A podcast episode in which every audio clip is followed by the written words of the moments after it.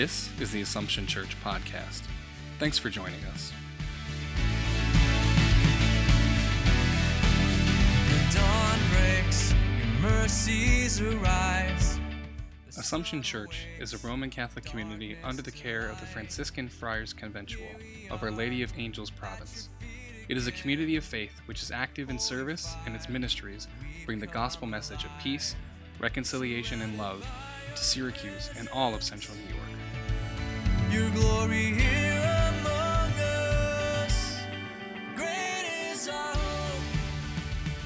Our scripture readings today take us to a mountain, the same mountain possibly where we were taken a few weeks ago when Jesus was transfigured before his disciples.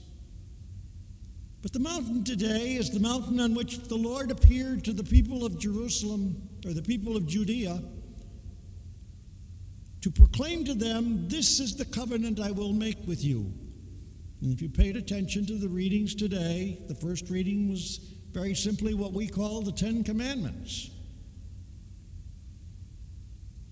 I'm sure when you heard them read, you said, "Oh, I know that. I know them from my from my early catechism days. I can give you all 10 commandments." Now say, "Great. Do you live them?" And I say that not to make fun of them or make fun of you. But simply that's the point that we are reminded of. We know the Ten Commandments. The point is, what difference do they make in our lives? They are guides, not goals.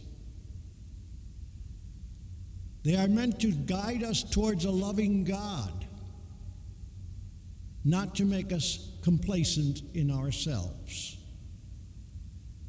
And if we jump to the gospel, we will see Jesus in a very different position than we often see him. We often think of Jesus being touching the sick and healing and drawing people to himself. Today we see him just throwing everybody out. As one of the students told me one time, that's an angry Jesus. I don't like that. That's a Jesus that isn't really appealing to me. But I think we have to stop and see what was Jesus angry at. He was angry at the fact that the people had taken the sacrifices, the rituals that they had been given, and made goals out of themselves, made literally positions of authority out of these sacrifices rather than seeing the sacrifices were meant to bring them closer to God. Like the Ten Commandments, they were means to an end, not ends in themselves. And I share that with you why? Because on our Lenten journey, the church wants us to stop and look at our lives. I'm sure that you, as you sit there, you say, Well, I keep all the Ten Commandments. I'll say, If you are close to God, it will tell me, Yes, you keep them well. If you have come to a deeper understanding of God, yes, the Ten Commandments have served well. They got you where you were going. But you know, someone who goes on a trip gets their, shall we say, their trip plan from the AAA or from the satellite, wherever you get it from. If you don't follow it, you don't get where you're going.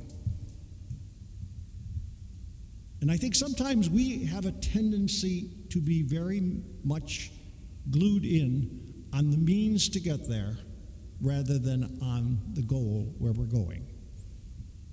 And so, as the church puts these two scenes before us today, they're saying, as you're part of your Lenten journey, take a moment and look at where you're going.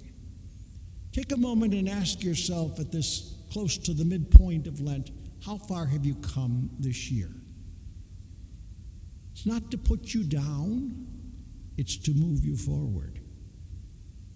I don't know whether you've ever been around children in school. I used to love at the beginning of school to talk to a young a youngster and say, What grade are you going to be in this year? And they'd say, Second. I say, Oh, I thought you wanted to go back to first.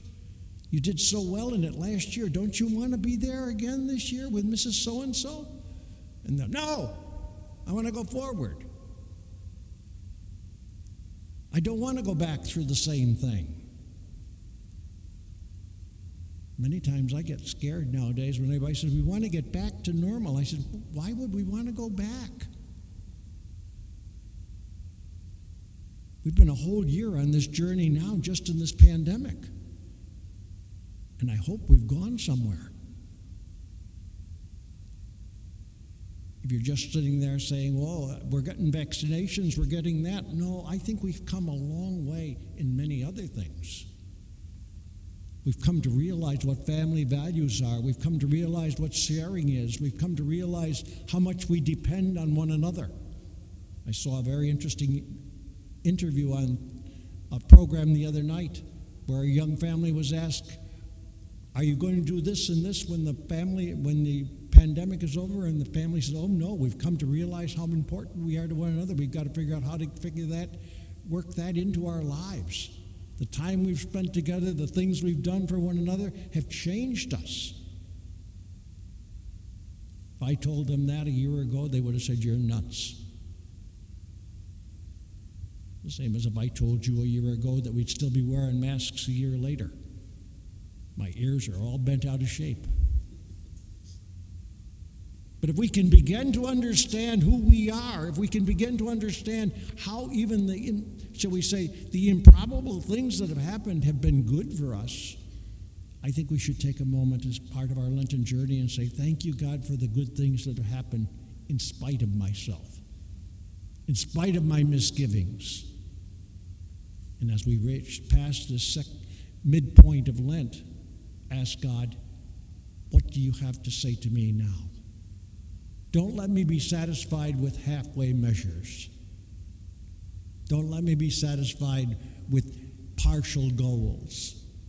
Let me see where the true goal is and make positive steps towards it, even out of the, shall we say, the improvisations that we have to deal with every day.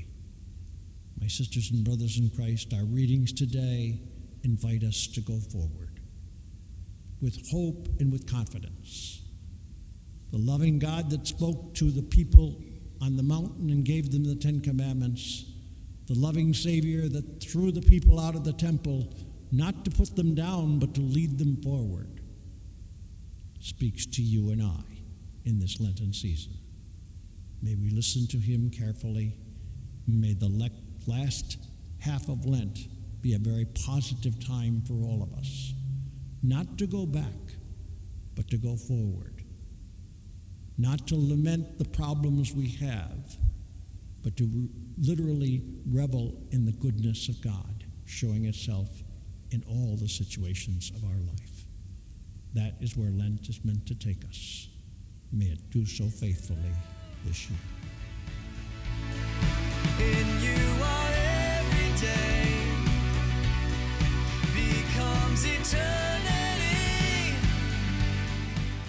Thanks for listening to the Assumption Church podcast. To listen to more episodes, connect with us in our community, or join us for worship, please visit AssumptionSYR.org.